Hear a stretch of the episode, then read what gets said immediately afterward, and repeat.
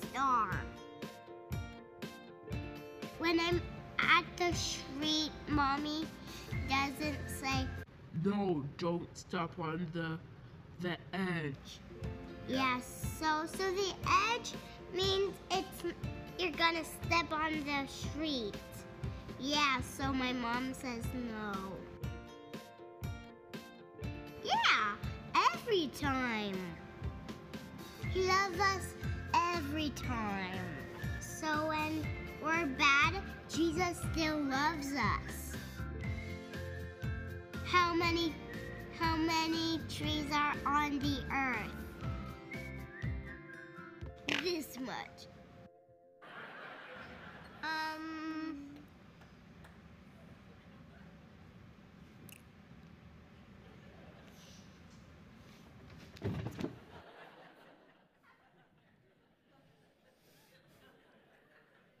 I don't care who you are, when you see a video like that, it melts your heart, right?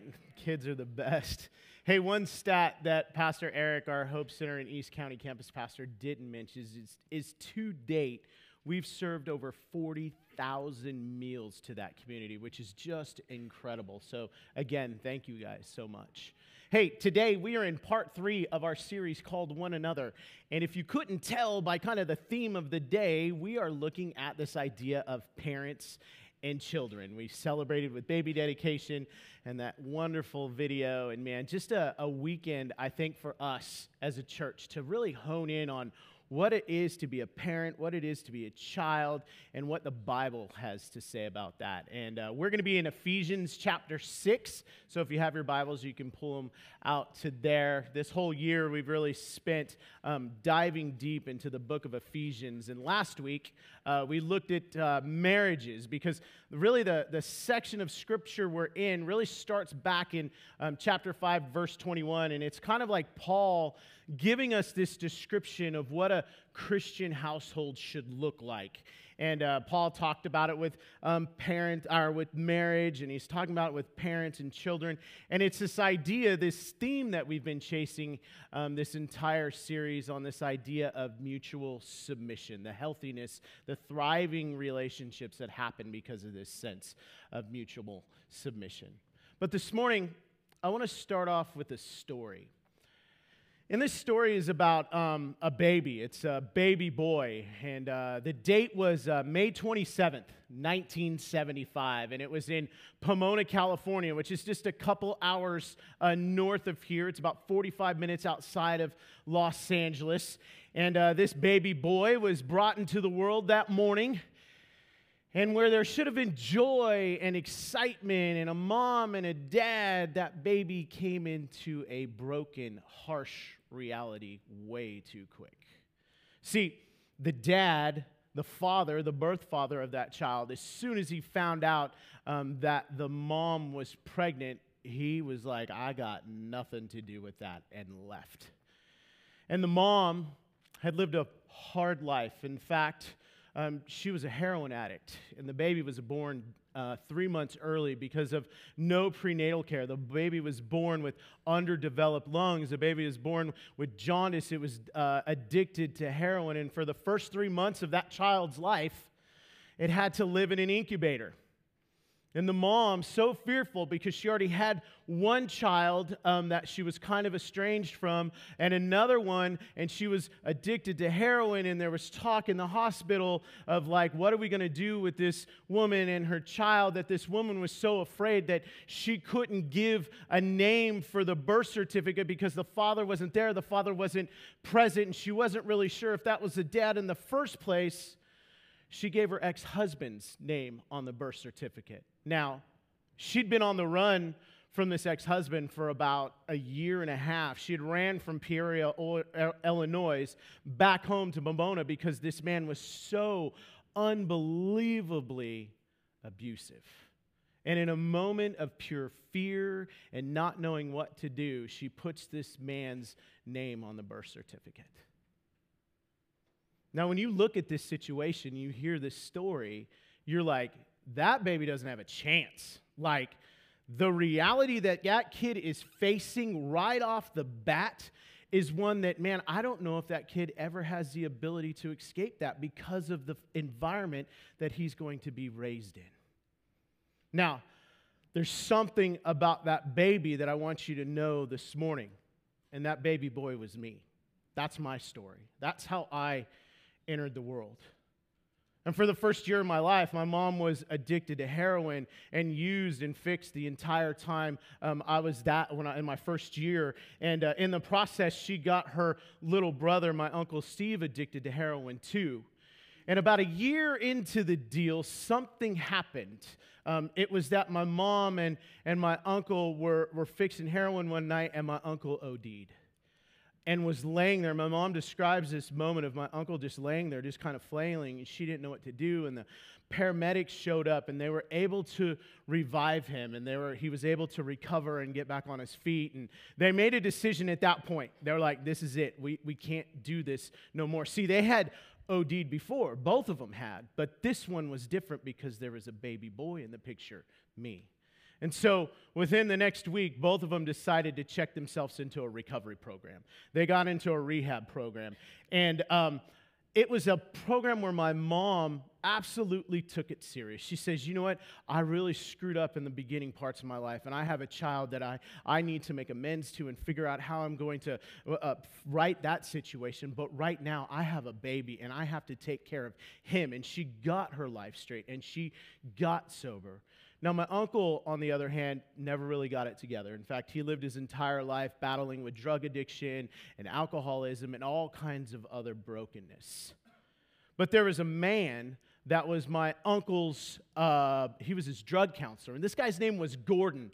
And uh, Gordon uh, was really attracted to my mom, Jessie. In fact, my, my uncle tells this story about this guy, Gordon, that every time they would meet, he would only ask questions about um, this lady, Jessie. Maybe that's why it didn't work for him. I don't know. No, I'm just kidding. But, but they, they would go through their sessions, and at the end, uh, this guy, Gordon, would ask her, Hey, so what's up with your sister? And, you know, what's her situation? And I remember my uncle told me, he's like, Yeah, man, you don't really want to get into that situation right now. It's kind of messy. And I remember um, him telling me that this guy was like, No, I, do, I want to meet her. And finally, my uncle was getting ready to say, I'm not going to do this anymore. And he finally introduced this guy, Gordon, um, to my mom, Jessie. And at first, my, uh, my mom tells this story about this man, Gordon, that she's like, I didn't want anything to do with him because he reminded me too much of the guys that I ran with. He had long hair, he had a big beard, he was a biker, he had this big Harley, but there was something different. He was sober, he was clean, he had a job, he had a home, he had a future. And finally, um, my mom agreed to go on this date with this guy, Gordon. And so it was a motorcycle run from Pomona to Pismo Beach. And my mom tells me this story. She's strapped on the back of this old school Harley. It's a hardtail Harley, so there's no suspension on the back of this bike. And my mom's in like this little jacket. She's got no gloves, she's got no beanie, and all the way up to Pismo Beach, it's raining, it's windy. And my mom describes it this was the dumbest thing I've ever. I knew I should have stayed away from this guy.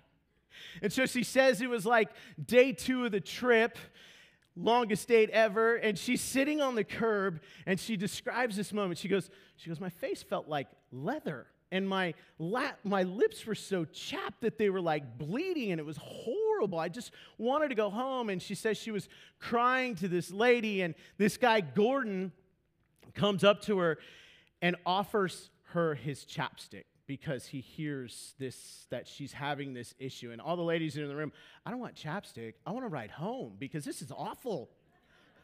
But my mom says it was in that moment that she knew this man was different. Because every moment in her life every relationship that she'd ever had with a man she'd only been treated like an object this was the first time, and I know it's something so simple as a thing of chapstick, but it absolutely changed my mom's view. In fact, she said that was the moment I knew I wanted to marry this man. And shortly after that, I think it was like six months, my mom said she married Gordon. And Gordon was the man that raised me. See, my birth father may have taken off, but I had a dad in that moment. And my mom says, You know, the reason that I fell in love with your dad is because he never treated you and I as an obligation. He treated us as an opportunity.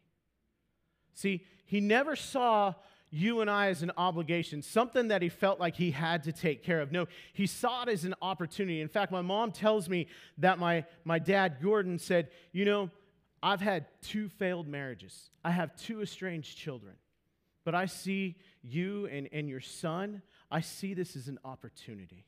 I see this as an opportunity for both of us because we've lived a hard life but there's redemption. And there's a, a chance for me to be the father, to be the husband, to be the man that I know I can be. And what a, what a crazy beginning to a story, but such a beautiful life that they lived together. And I don't know what your family origin situations look like. You may not have had such a, a very rough beginning as me.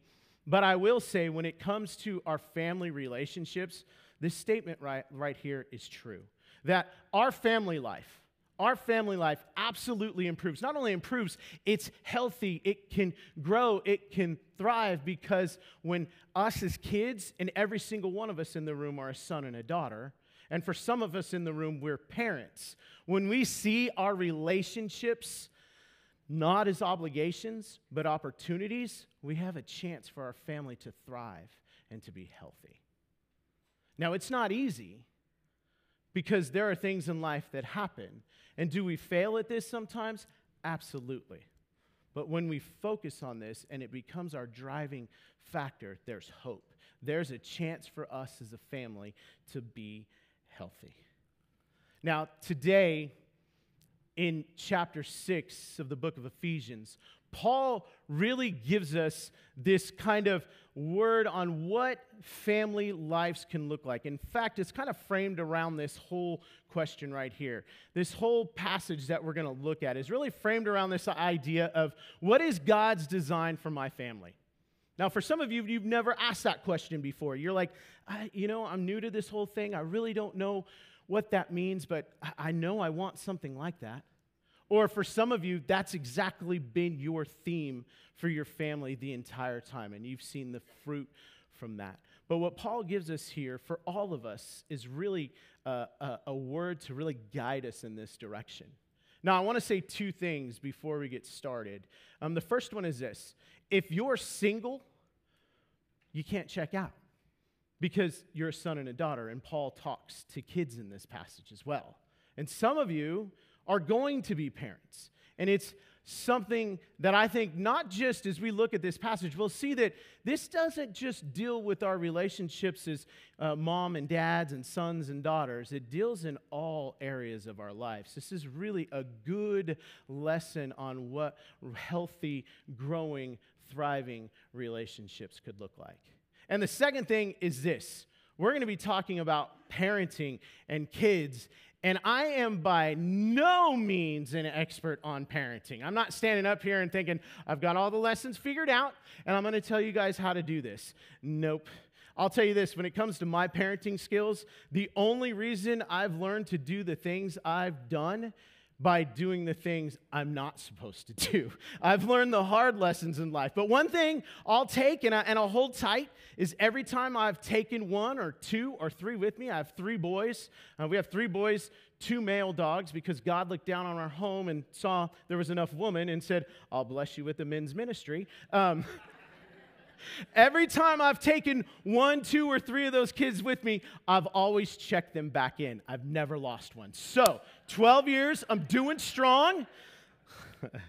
so, Ephesians chapter 6, verse 1, Paul says this. He says, Children, obey your parents in the Lord, for this is right. He says, Honor your father and mother, which is the first commandment with a promise and he gives the promise here in verse 3. He says, So that it may go well with you and that you may enjoy a long life on earth.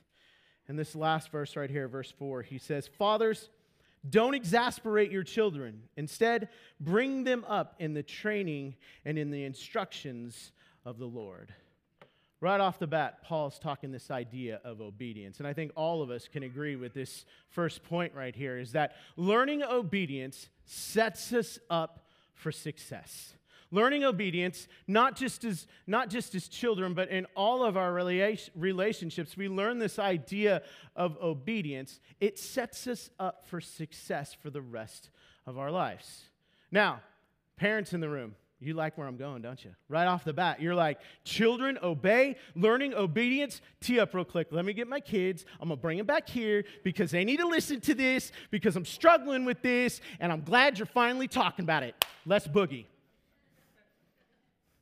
Obedience is something so much bigger than that. In fact, I think there's this confusion for us. We confuse this idea of obedience with compliance. And there is a giant gap between the two, between obedience and between compliance. See, obedience is this idea of submitting to another person's authority. We're submitting because we believe that we can trust them. We believe that they have our best interest in heart. So there's this obedience that follows.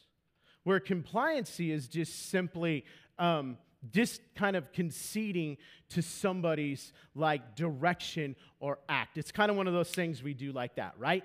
Obedience is something that is takes more from us. It requires more from us. Or I say it like this. Obedience comes from the heart. See, if it comes from the heart, all of our actions will follow. Now, compliance doesn't always equal obedience. Obedience, there has to be this form of trust. There has to be um, this understanding that I will follow, I will obey because I know you will lead. You will not lead me into danger. I will follow you because I trust you.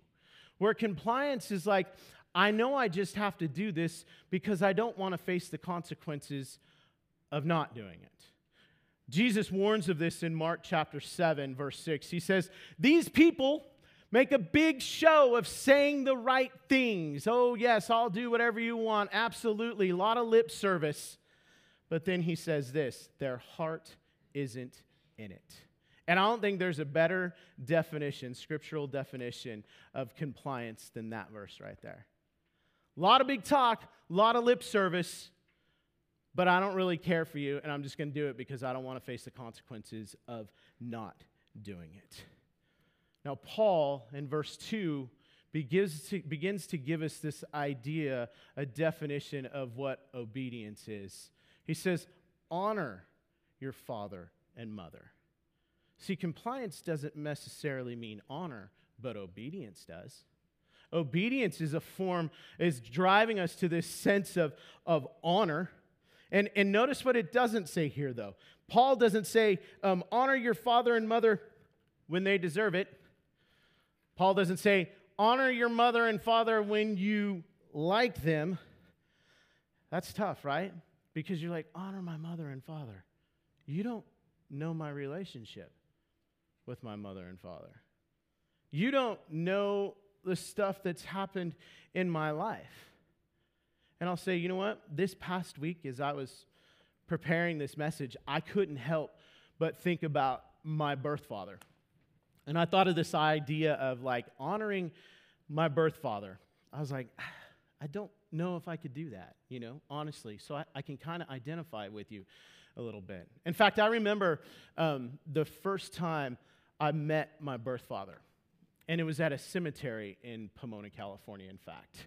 Um, it was the family cemetery. All of my dad's family is buried there, like his mom, his dad, his aunts, his uncle. On my side, my mom's side of the family, my brother's buried there, uh, my grandmother's buried there, my uncle's buried there, my, my other grandparents are buried there. In fact, the guy that I was named after is buried um, two plots over from where my dad now is buried. My, my, my dad, Gordon, is buried. So there's a lot of emotional ties to this cemetery.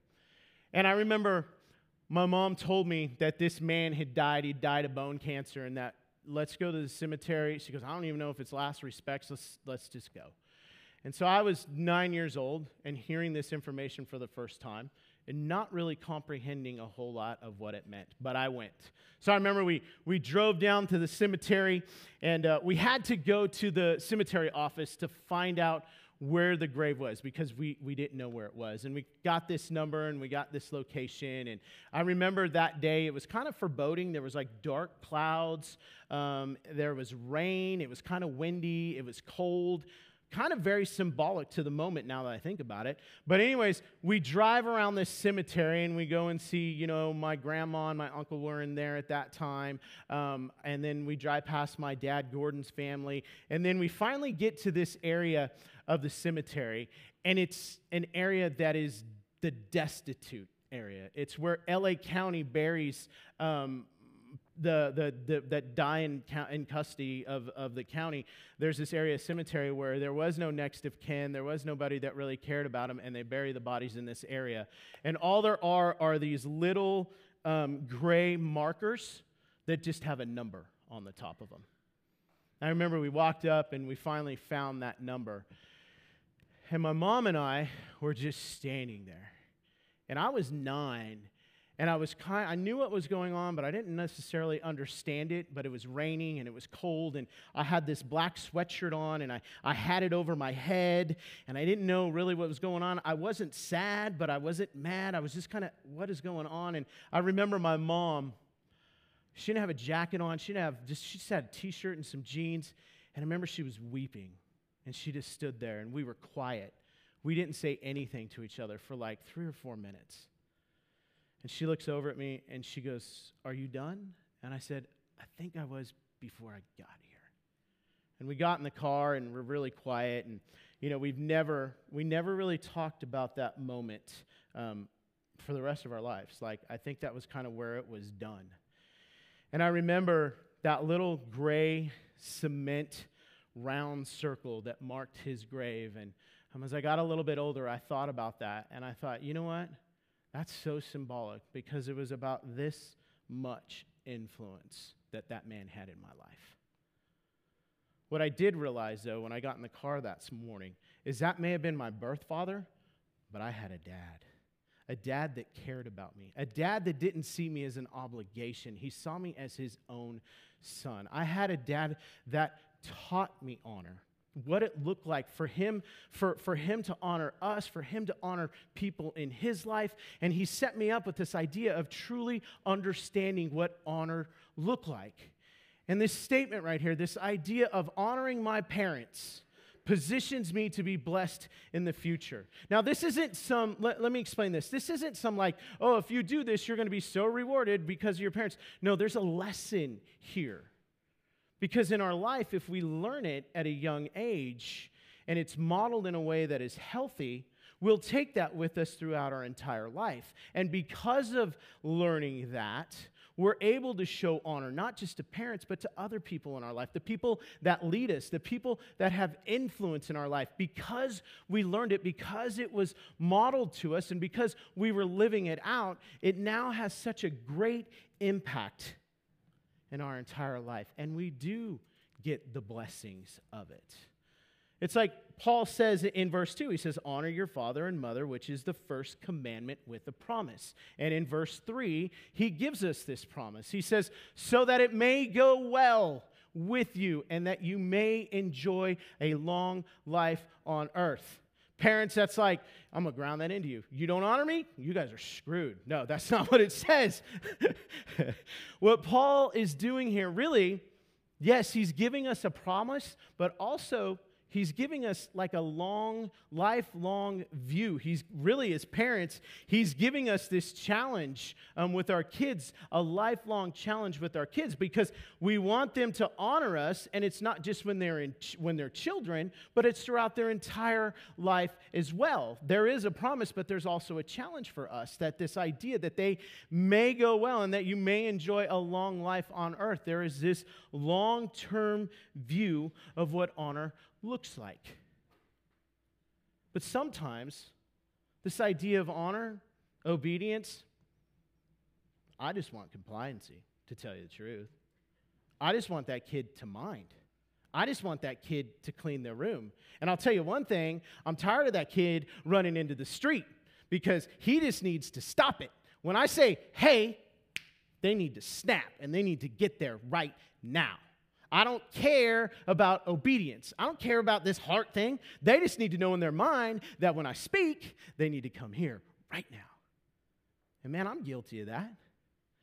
But what Paul's talking about here with this idea of honor and obedience, it's as parents that we need to take this challenge on and not just view our children as kind of like people, little things, little robots to command, but whole people to care for. We have to take in consideration of the whole child because they're not just little things that we get to tell to do things. No, they're whole people. They have their own mind, they have their own thoughts, they have their own hearts, they have their own wishes. They are a whole person. They're this small and, and they're forming those things at that age. And as a parent, that's a giant responsibility because we're teaching them things like obedience, we're teaching those things like honor. But in a lot of situations, we don't necessarily, and I'll, I'll admit, it, I'm the first one to admit, maybe I'm the only one in the room, that a lot of times I don't take that into consideration because I just want them to do what I want them to do in the very moment I'm telling them to do the things. But that's not obedience because obedience is from the heart. Compliancy is in the moment. See, obedience as parents, is we're teaching obedience, to our children, it gives us an opportunity. It gives us an opportunity to, to guide and correct. It gives us an opportunity to encourage our children all their life. And if we look at the world that we live in today, let's be honest, our kids need a whole lot more encouragement than we ever did. There are so many different, we all faced our own junk growing up, but I look at the things that our kids are being faced with through social media, through everything that's coming out their ways. And there's so many things of criticism and telling them they're not good enough that our kids need encouragement. In fact, it's from God that we hear this encouragement because as parents, God is the one that really directs us to encourage our kids to be just like us. No, to be the person that God has called them to be. Not little versions of me, not little mini me's, not but the person that God had designed them to be. And sometimes that's tough because we have expectations on our kids, right? I want them to be this. I want them to be that. Don't be this. Be that. Be here. Don't be there. Go to this school. Marry that girl. Get this job. But is that us trying to design them in the person that we want them to be? Are we connected to God and really listening into who He wants us to guide them and encourage them to be because God designed them that way? And dads, hold on real tight. I want to talk to you real quick. In fact, in fact, Paul talks to you in this verse right here. He says this in verse 4. He says, Fathers, don't exasperate your children. Exasperate's not a word we necessarily use nowadays, right? I don't say, man, that person really exasperated me yesterday. no, what Paul's saying here, he's like, dads, don't provoke, don't poke, don't drive your kids crazy, don't drive them to anger. And here, I'll be the first one, dad. I love messing with my kids sometimes. I'll be honest with you. In fact, I've kind of made it an art form, and I kind of consider myself the Picasso of messing with my kids. Couple things I absolutely love to do. We are a Nerf gun family. I've got all boys, like I said, and man, I will hide behind a door and I'll wait for them and I will light those kids up. Show them who's boss. Like, they'll always come after me and I'll just pop around a corner. and they're like, Dad, what are you doing? That, oh, come on, that's not fair. But one of my greatest, most beautiful pieces of artwork was one day my oldest son, Cash, who's in the booth right now, and he hates this story. But I asked him, no, I didn't ask him, I just told him I was going to tell it. I was hiding in the shower, shower curtain closed, and he was coming up to use the bathroom. And I heard him lift up that seat and get ready to go, and I went, Choosh! and he went, What? he jumped around. And I heard my wife, I heard my wife from the kitchen because I think I provoked her a little bit more than I did my son. She's like, listen, you three jokers already are aimed. It's like you have issues with aim. Are you gonna clean this bathroom or am I? Look at what Paul says here in Colossians, though. Paul says this, and this is so good. Uh, I think even a further definition of this idea of not provoking our children. Paul says it like this He says, Fathers, don't embitter your children, or they will become discouraged. He says, Don't steer them to anger so they become disheartened. And dads, this is a big one for us.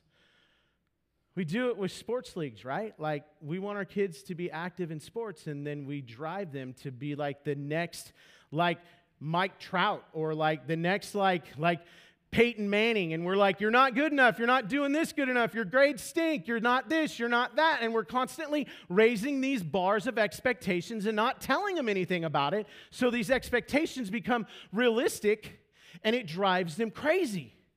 And the word the, the, the Greek word for discouraged here is this word thumos which means an outburst of passion and wrath and this isn't necessarily a vengeful outburst of passion and wrath, it's a hurtful outburst of passion and wrath. Because think about it.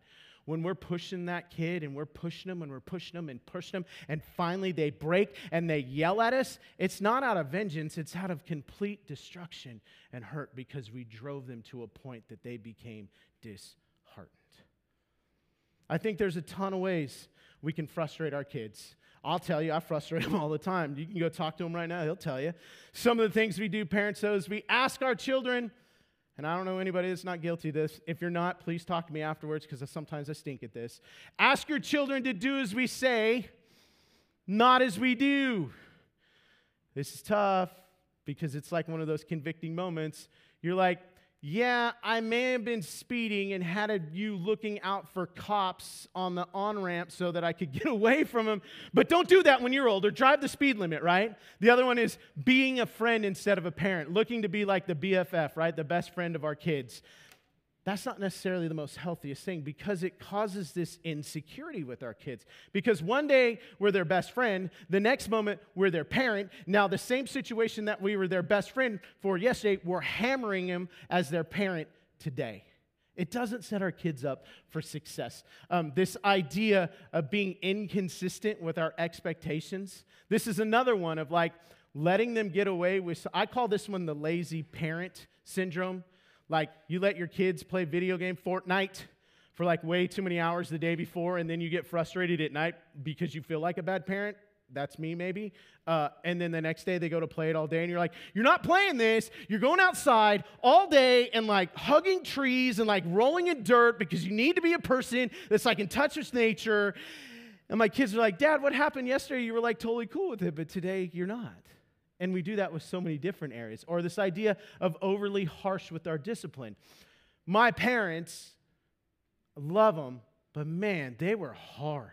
Like they knew the past that like they had faced and uh, they saw my, my, my brother, my mom's son, and the stuff that he had did, and they did whatever they could to protect me from this. It was like I was on restriction, from like sixth grade to I think 18, because I never really got the post high school thing. I don't know until I joined the military. I can't remember real well. If I like sneezed or breathed wrong, I was locked up. Like, and my parents, I'm a child of the 80s, so there was this saying, maybe you guys remember tough love. I'll tell you right now, if I ever meet the person that came up with that dumb idea, I've got some tough words for them.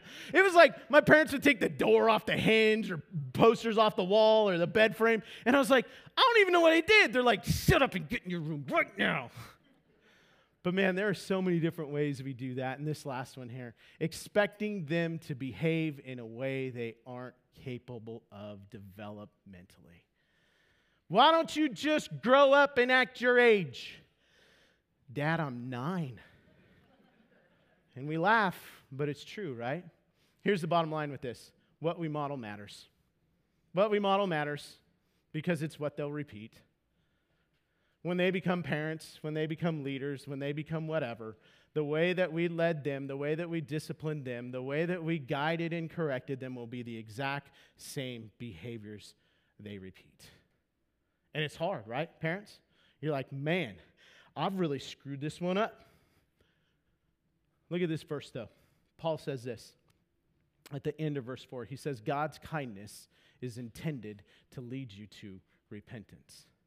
When I think of how I apply this verse in my life, it's when I am kind to my kids in those times that I screw up that we can get forgiveness together. It's in those times that I model kindness to them, even though they beyond don't deserve it. They probably need to be locked up in their room for a couple years for what they did yesterday. But if I'm overly harsh, they'll run. If I'm kind and encouraging, they'll come to me. Paul says it so well. He's like, it's God's kindness. And for you and I, it's our opportunity to our kids to really live this out as we become parents. Because, man, sometimes just being a parent, it's not easy. We screw up, things happen. I know, and some of you might even be in the crowd tonight and you're like, man, I don't know how to do any of this. Like, I'm stuck because up until this point, everything you said that I'm not supposed to do are the things that I absolutely do. In fact, I did like four of them this morning. I'm the same way. And today, as I thought about that over this past week, I want to give you this resource. Um, it's from Right Now Media, which last week we gave you a resource for parent or for marriage. This week we want to give you a resource for parenting. And it's this um, study. It's a 14 day study. It's a two minute devotional each day. And it's from this guy, Paul Tripp. And my wife and I, the very first parenting conference that we ever went to was by this guy. And it changed our lives on the way we parent. It went from like this idea of quick fixes to viewing our opportunities as parents to raise our kids in a gospel centered mindset, which was like transformative for us he sets up this study like this. He says, um, he says, What is your calling as a parent? In the midst of folding laundry and coordinating carpool schedules and breaking up fights, let's be honest, we can get lost. And feeling the pressure to do everything right and raise up good children, it's easy to lose sight of the ultimate purpose as parents in the quest for practical tips and guaranteed formulas. This study offers us so much more as parents take a picture of that or just head out to the blue tent after service and we can get you all the information out there. If you don't have a Right Now Media account, we can get your email address and send uh, an invite to you. In fact, Right Now Media is a gift from us to you as free and it's like the Netflix of Bible studies. It's an amazing gift. And if you don't have it, you didn't receive uh, an invitation, head out there to the booth. It has so many more resources that are absolutely amazing. And we want to be able to give you today an opportunity and some ways to learn how to raise up our children. In fact, here it is. We're not just called as parents to, to raise boys and girls. We're called to raise men and women. And wait, I would set the bar even a little bit higher for those of us that call ourselves Christ followers. We're called to raise godly men and women in a world that is absolutely not looking for that at all. There is a minority of us, and I said a couple weeks ago, we live in a city where 94% of the people don't give a rip about church. There's only 6% of us in all of San Diego County that actually go to church. So, this idea of raising up godly men and women, man, that's a foreign concept. But you're not alone. You have a church body that is absolutely passionate about coming alongside each other. It's why we do baby dedications the way we do. Because Paul challenges us. He says, he says, Bring them up, our children, in the training and instruction of the Lord. What was the verse before this? He said, Don't provoke your children to anger. He says, Instead, and anger could be those unrealistic expectations. He says, Bring them up in the training and instruction of the Lord. But it's hard because there's all kinds of distractors. We just want quick fixes sometimes, we just want compliance. But we're called to so much more than that. I love in Proverbs this, and it's kind of like the recipe of like how to raise godly children. It says, Start children off in the way they should go, and even when they're old, they will not turn from it. This sounds phenomenal, right? But it's not always true. Because you could have been the most godly parents in the entire world, and your kids at age 18 decided to run their life into a ditch. Or you could have looked at the family next door to you and they could have been the most absent parent. It was like a hot volcano mess next door to you, but those kids turned out to be the most amazing, like just phenomenal kids in the entire world. It doesn't say who you are as a parent, it says start. start. Because this verse isn't promises 22 6 it's proverbs 22 6 and proverbs is a word of wisdom. And that's exactly what this verse is to us as parents as people is to start. You're like i don't know where to go. I don't know what to do start today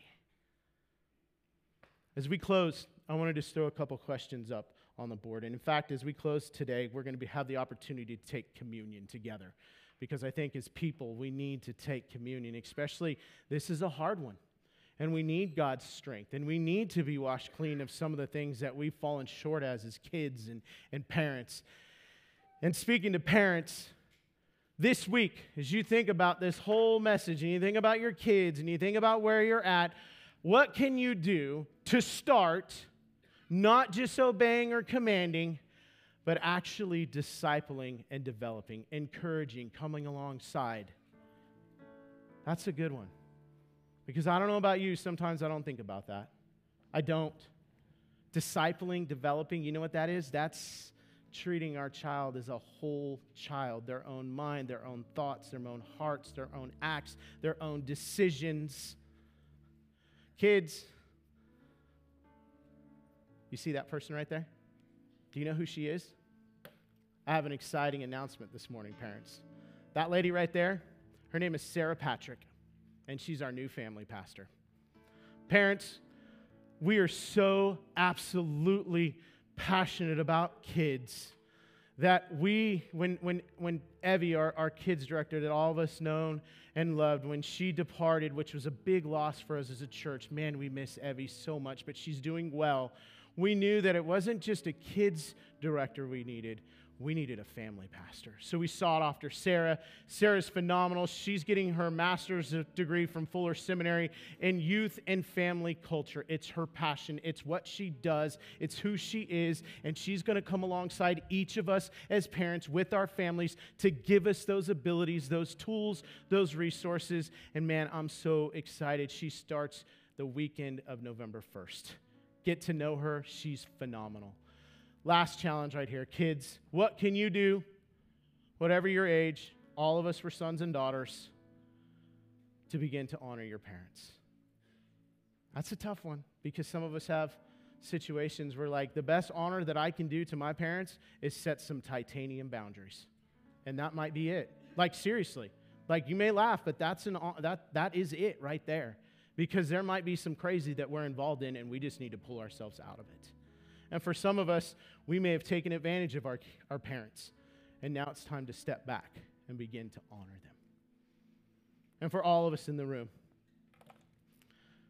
when we think of these things as parents and kids and all these ideas that we talked about, there can be a sense of failure or, or guilt or shame because we haven't lived up to what this passage or these verses said today. But ro- what did Paul say in Romans 2 4? It's his kindness that leads to repentance. Guess what? God knew we were going to screw up. It's why he provides his forgiveness and his grace. And it's available at any time. But it requires something from us. It requires us to actually admit that we've done wrong to receive his grace. A couple nights um, I think it was a couple weeks before my dad actually died. Um, he pulled me into his office and he said, um, and, and my dad was a, a big man. He was like 6'4, 320 pounds, and he had this home office and he called me into his office, and now my dad, one thing to know about him, whenever he got home, he didn't like wearing a shirt. So a 320 pound man in his office calling you in there throws you off a little bit. And my dad was a giant fan of Old Spice, so it like just smelled like Old Spice. And my dad had this big, giant, roll top wooden desk, and he was probably the most disorganized man in the history of the world. And there was like papers everywhere. And he's in this giant chair, and it kind of squeaks around. And I walk in the office, and this big man is crying. And I looked at him. I said, Dad, what's up? He says, Can I tell you something? I was like, Yeah, what, what, is it? And he goes, I just want to tell you I'm sorry. I said, You're sorry? What, what are you sorry for? He goes, Man, I've screwed up throughout the years. You know, I just want to say I'm sorry if any of the words that I've ever said have caused you harm. He said, I'm sorry if any of the things I've ever done have hurt you. And he said, But the thing I'm most sorry about is the very fact that I tried to like hold you too tight to try to protect you from something so that you couldn't turn into this man that God is creating you to be today. I was ruined at that point. I remember just looking at him. I said, God, I said, what do you, what? and he goes, no. And he says, he says, just, just promise me that. And the last thing my dad ever said to me was the night before he died. And he was tired and he was just, we knew something was wrong. Um, he sat in his chair and he says, he says, DB, and that was what he called me. He said, DB, make me a promise. And I said, What's that, Dad? He says, Do your best, all you can do, to be a better man to your family than I ever was. And I was like, Whoa. Because my dad was an amazing man. He was a provider, he was a protector. He took me on as a one year old kid with a drug addict mom and said, No, I want to protect and provide and raise you. And in that moment, he said, Promise me, you will do better than I ever did. And today I stand here, and yeah, I've screwed it up, but every single day of my life, I chase after that challenge. And I think as parents, that's our challenge. Teach our kids to be better than we ever were. Honor your parents by striving to provide a better life for your kids than you could ever imagine. Let's pray.